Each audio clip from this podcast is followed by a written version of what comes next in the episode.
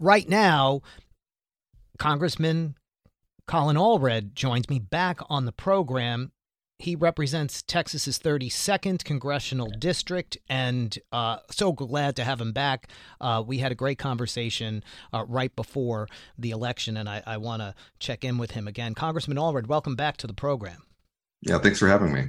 So, I, I, we, of course, have been talking about everything going on in, in Congress and uh, the Republicans now in control of the House and committee assignments and what we're seeing, and Kevin McCarthy and all of the um, ballots to become Speaker. Talk a little bit about uh, first your big takeaways from uh, McCarthy's battle for the speakership and what we're seeing play out now in who he's putting on committees. Yeah, I mean it's it's uh, interesting to use the word control. I'm not sure he's in control of anything um, over there on their side uh, you know, I, I think he's a, a, speaker in name only, and I think that the process um, that he went through in order to get uh, some of the holdouts uh, to come over and vote for him is ultimately going to make uh, it almost impossible uh, for them to govern. We're, we're already seeing that uh, with the debt ceiling um, you know, issue coming up, but it's going to be you know issue after issue. Uh, and what I said at the at the time, and, and, that I think the American people saw is that this is fundamentally, um, uh, you know, core group there that's just really unserious about governing, and and that uh, doesn't have a plan, doesn't have a cohesive uh, kind of uh, thought on what they want to do. And it's easy to vote no. It's easy to say you don't want to do anything when you're in the minority, but when you're in the majority and you actually have to do something, you have to put forward your ideas instead of what you're against. And we've seen they can't do that. Yeah, and we're seeing now people like Marjorie Taylor Greene uh, and Paul Gosar put on the Oversight Committee, Marjorie Taylor Greene being put on the Homeland Security Committee. It's been something that's been very concerning to a lot of people calling the program today. Well, this is somebody who uh, has said that 9 11 was a hoax, uh, who has questioned whether or not uh, we had, you know, whether, you know, school shootings where children were murdered, uh, whether or not they were false flag operations um, you know, it's someone who clearly should not be on the Homeland Security Committee. Uh, the Homeland Security Committee, you know, receives important classified briefings on you know threats to the nation, uh, and one of the issues they deal with, uh, you know, is domestic terrorism. Uh, this is somebody who has consistently, you know, taken the side of the domestic terrorists who attacked the Capitol on January 6th and said that they're, you know, political prisoners, that they should all be freed, things like that uh, certainly shouldn't be. And, and, you know, that's before we even get to you know, Mr. Gosar. Uh, but this is also, in many ways, this is uh, some of the mainstream uh, of uh, where they are right now. You know, uh, and you know, I think the American people are seeing that.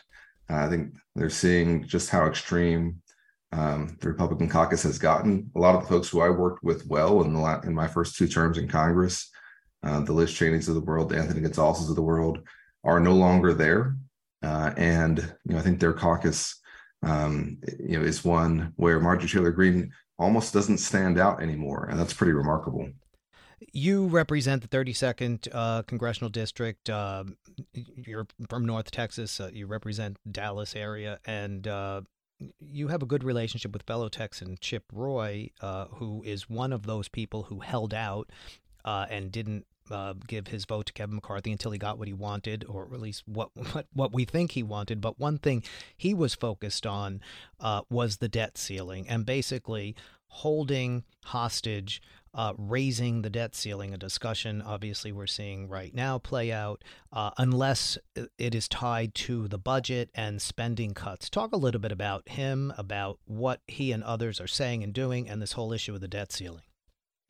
Well, listen, there there are different qualifications. You have to kind of put in different categories. You know, some of the folks who are holdouts. There are some who, you know, uh, have you know ideological grounds of things they believe in, they wanted to do, and there are others who I think just you know wanted to be on TV or just wanted to stick it to Kevin McCarthy.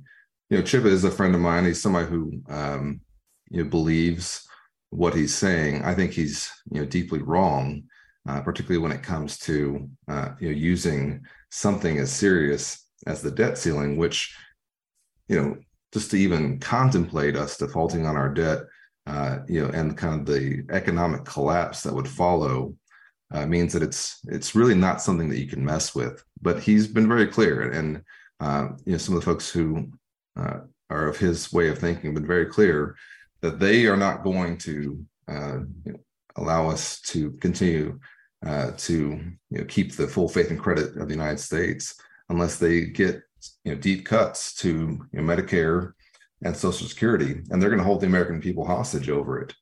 Uh, and you know we've seen this before. Uh, you know when John Boehner was Speaker, when President Obama was in office, uh, when we had a you know downgrade in our credit rating, we didn't default, but we went right up to the line. Uh, I think we'll see you know a similar crisis here.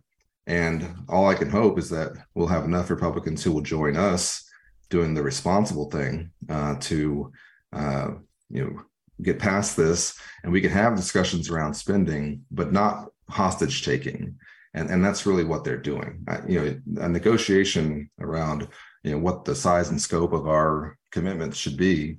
That's fully within the scope of you know what I think we're expected to do as members of Congress.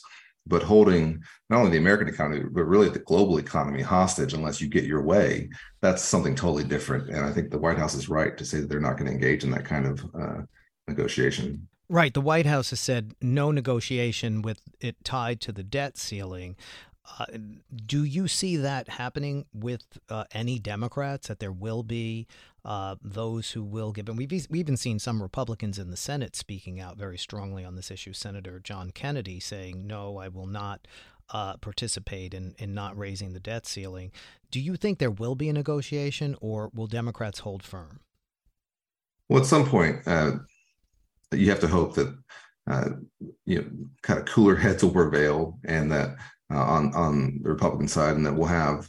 You know, I think we need five, maybe six House Republicans to join us uh, in just doing the responsible thing, uh, which is you know, to deal with this, and and then we can have our spending discussions in the context, you know, of our appropriations. But you know, I, I think that this is a different caucus than it was under under John Boehner. Uh, they're more radical than they were then. Uh, Kevin McCarthy is a weaker speaker than John Boehner was.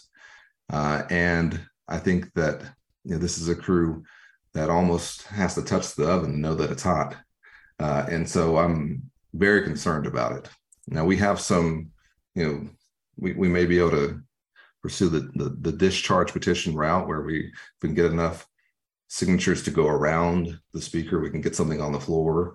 Uh, but that would require us to have some Republicans join us in doing that uh, and it's a slow process. It takes, uh, I think, at least a month. Um, and so, you know, we're already going to be entering using extraordinary measures at the Treasury Department to extend this out until maybe June, maybe July, from what I've been told. Um, it's but it's going to be here very soon, and uh, you know, there's only one responsible thing to do. And I think President Biden, who obviously was vice president at the time when many of the negotiations took place during the Obama administration, I think he and a lot of those folks have learned that you can't negotiate around this. This is how we ended up with the fiscal cliff. This is how we ended up with sequestration last time. All these things that were really bad, not just for you know Democratic priorities, but also for Republican priorities too. It, it was really just bad policymaking. And when we talk about spending and, and what a lot of these Republicans are focused on, it's also hard to understand what exactly they want. Um, people are worried about Social Security and Medicare being cut. They claim that they're going to protect that, but it's hard to see where they're going to cut. And of course, Democrats have been very responsible in passing legislation that pays for itself, like the Inflation Reduction Act. It's Republicans who have passed tax cuts that wound up uh, sending us into debt. Talk a little bit about that and, and what I think has been very responsible um, actions among the Democrats in passing legislation. Yeah, no, you're right. I mean, it's it's just been a truism that you know over several you know last three Democratic presidents now, you know, we've reduced uh, our deficit and our debt uh, and we have been what you would consider to be fiscally responsible. You know, we have, uh, particularly with the Inflation Reduction Act, you know, we had deficit reduction, you know, as part of that. Um, and what we've seen under Republican pres- presidents, particularly uh, under uh, Trump, uh, is that they've exploded the debt with irresponsible tax cuts that with no corresponding cut in spending that you know put a two trillion dollar hole uh, in our uh, you know with the with the Trump tax cuts that they had no corresponding cut in spending. In fact, they even increased.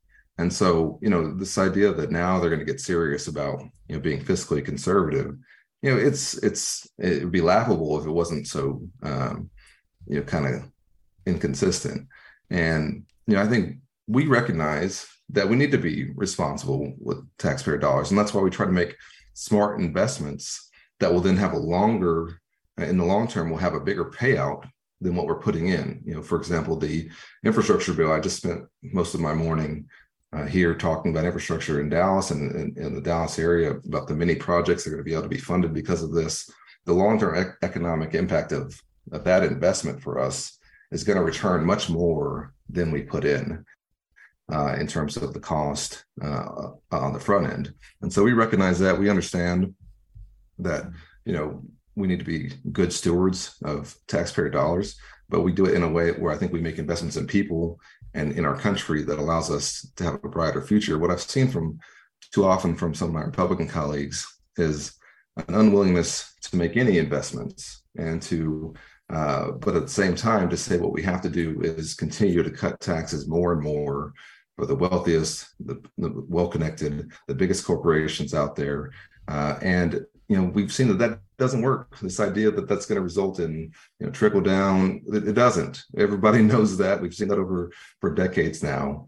Um, and you know, I, I, think we have to call it out. We have to start talking about who's actually being fiscally responsible here.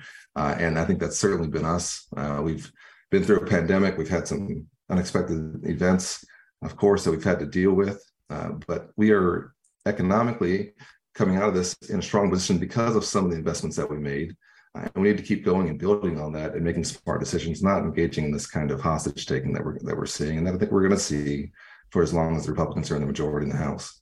I referred to the Inflation Reduction Act, uh, and um, one area that uh, you've been uh, focused on was the cap on insulin prices for diabetic Americans. That was one, in fact, that we saw a lot of Republicans opposed to. Uh, talk a little bit about how that has affected Texans specifically. Well, it's incredibly important, and I'm sorry that we haven't been able to do it for all Americans, uh, and it's because uh, some Republican senators voted that down in the Senate. Otherwise, we would have extended it everywhere because there's really no more heartbreaking stories that I hear, uh, and I hear them unfortunately far too often. Than people come up to me telling me that they can't uh, afford, you know, their insulin and that they're rationing their insulin uh, because, you know, we use the word rationing and it sounds i think almost like it's something that you can choose to do and you can extend it. That's really not what, what it is. If you're not taking the insulin you need then you're risking your life. Uh, you know this is not something that is optional for folks. It's not something that they choose to have. It's something that they have to have uh, to, to survive and the cost of insulin has just been out of control. And so for us you know, beginning this year because of the Inflation Reduction Act, we're now you know capping out-of-pocket costs for seniors at $35 a month uh, for their for a monthly supply uh, for their insulin, and that's just a huge deal. Uh, it's something that uh, is is going to, you know, really put money back in the pockets of, of folks who are on fixed incomes who uh, desperately need some relief uh, on you know their prescription drug costs. And we're going to keep working to extend that to every American. and and as I said, we would have were it not for you know a few more uh, votes in the Senate on from some of our Republican colleagues who weren't willing to do that. Uh, so it's it's an indication of what I think what we are all about, which is that we want to make sure uh, that you know folks have a chance uh, to live their version of the American dream at whatever stage of life they're in, and that you know the circumstances of life, whether that's getting sick uh, or you know something happening in your life, uh, is something that you're able to you know to get through and uh, you know, I, I, just I don't. We have to do something around these costs, and, and I'm, I'm glad that we've taken this step. We need to do it for all Americans, and I, I don't really understand this argument that uh, we shouldn't, you know, reduce the cost of insulin for every single American, um, because uh, it, it's it's one of the most heartbreaking stories. It affects you know people of every political stripe all around the country, uh, and it's something that we can actually handle and do something about. And so I'm glad we we're able to do it for seniors, uh, we need to do more. One last question I wanted to ask you about. President Biden recently visited the border uh, after uh, Republicans criticized him for not visiting the border. Then they criticized him for visiting the border and doing a photo op. Uh, they've also called for the impeachment of the Homeland Security Secretary, uh, Mayorkas. Tell me your thoughts on, on what we're seeing, what the administration's doing, and the criticism. Well, you know, my family's actually from Brownsville. My uh, father was a customs agent after uh, World War II, and my mom and, and uh, aunt grew up there, and I spent a lot of my childhood going there. And I can tell you, you know, the border is a, a real place. It's not a, a, a, backdrop for a photo op or somewhere that you should just go so you can claim that that we're being invaded or to make uh, you know, irresponsible statements. Uh, and that's what I've you know, unfortunately seen just, you know, far too much of this kind of like almost tourism of going to the border and pretending like uh, you're there seeing uh, all these terrible things happening. Listen, we need to have a serious conversation in this country around how we should have a comprehensive reform of our immigration system, including, yes, elements uh, of border security, which you know, we have increased you know, funding for the Border Patrol, and, and Biden administration is actually increasing the size of the Border Patrol for the first time in years, uh, but also to meet the needs of our economy and how to make our immigration system work, uh, you know, in a way that I think is humane and consistent with our values. And so I'm glad that you know President Biden, you know, was able to go there and, and see and hear from you know, local leaders about what's going on because it's also true that Venezuela is in collapse, that Haiti is in collapse, that Nicaragua, Honduras, and El Salvador are all uh, you know extremely chaotic, and that's these are global trends that are driving enormous um, you know, flows of people uh, out of those countries, uh, and it's affecting the entire region. And of course, some of it you know is going to end up um, you know at our border, and so we need to have a way to process that. We need to put resources there, and I, I think it's right for the administration uh, to be surging uh, some resources there, but they're limited in terms of what they can do uh, under their authorities. What they really need is some action from Congress on some comprehensive investments and reforms that will allow them to you know, process asylum seekers more efficiently, uh, to really you know put in place the person power uh, and the policies needed to do this. I think consistent with who we are as a country, and so I, I think that's that's what I hope the president took away from this. Uh, I would like to see us you know find some bipartisan agreement around how we can address our immigration system. We've had a framework before, twice, in fact. Uh, you know, when President Bush was in office, working with Ted Kennedy, know, they had a framework that then failed in the Republican-controlled House.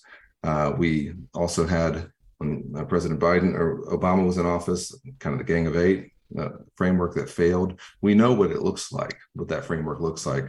Uh, and we need to you know pick that back up and you know maybe this bipartisan group of senators that came down recently maybe they'll be able to make some progress on their side unfortunately uh, i don't think we'll see much willingness to do uh, that on the house side um, with our, the republican majority because in some ways i think it's it's too salient of a political issue for them for them to actually solve it mm-hmm. Uh, and and that would be you know kind of uh, taking away one of their main Hmm. talking points if they addressed it. So mm-hmm. I'm glad he came, um, and we need to act in, in, the Congress. We haven't had a major reform passed through Congress on the immigration system since President Reagan was in office. I mean, it's time to do something oh, yeah. about this. Well, I always appreciate having you on the program, Congressman. Thanks so much. Great conversation. Yeah, thank you for having me. Uh, Congressman Colin Allred. Follow him on Twitter at Rep Colin Allred represents Texas's 32nd congressional district in the Dallas area. We're back in a few minutes. Michelangelo Signorile on Sirius XM.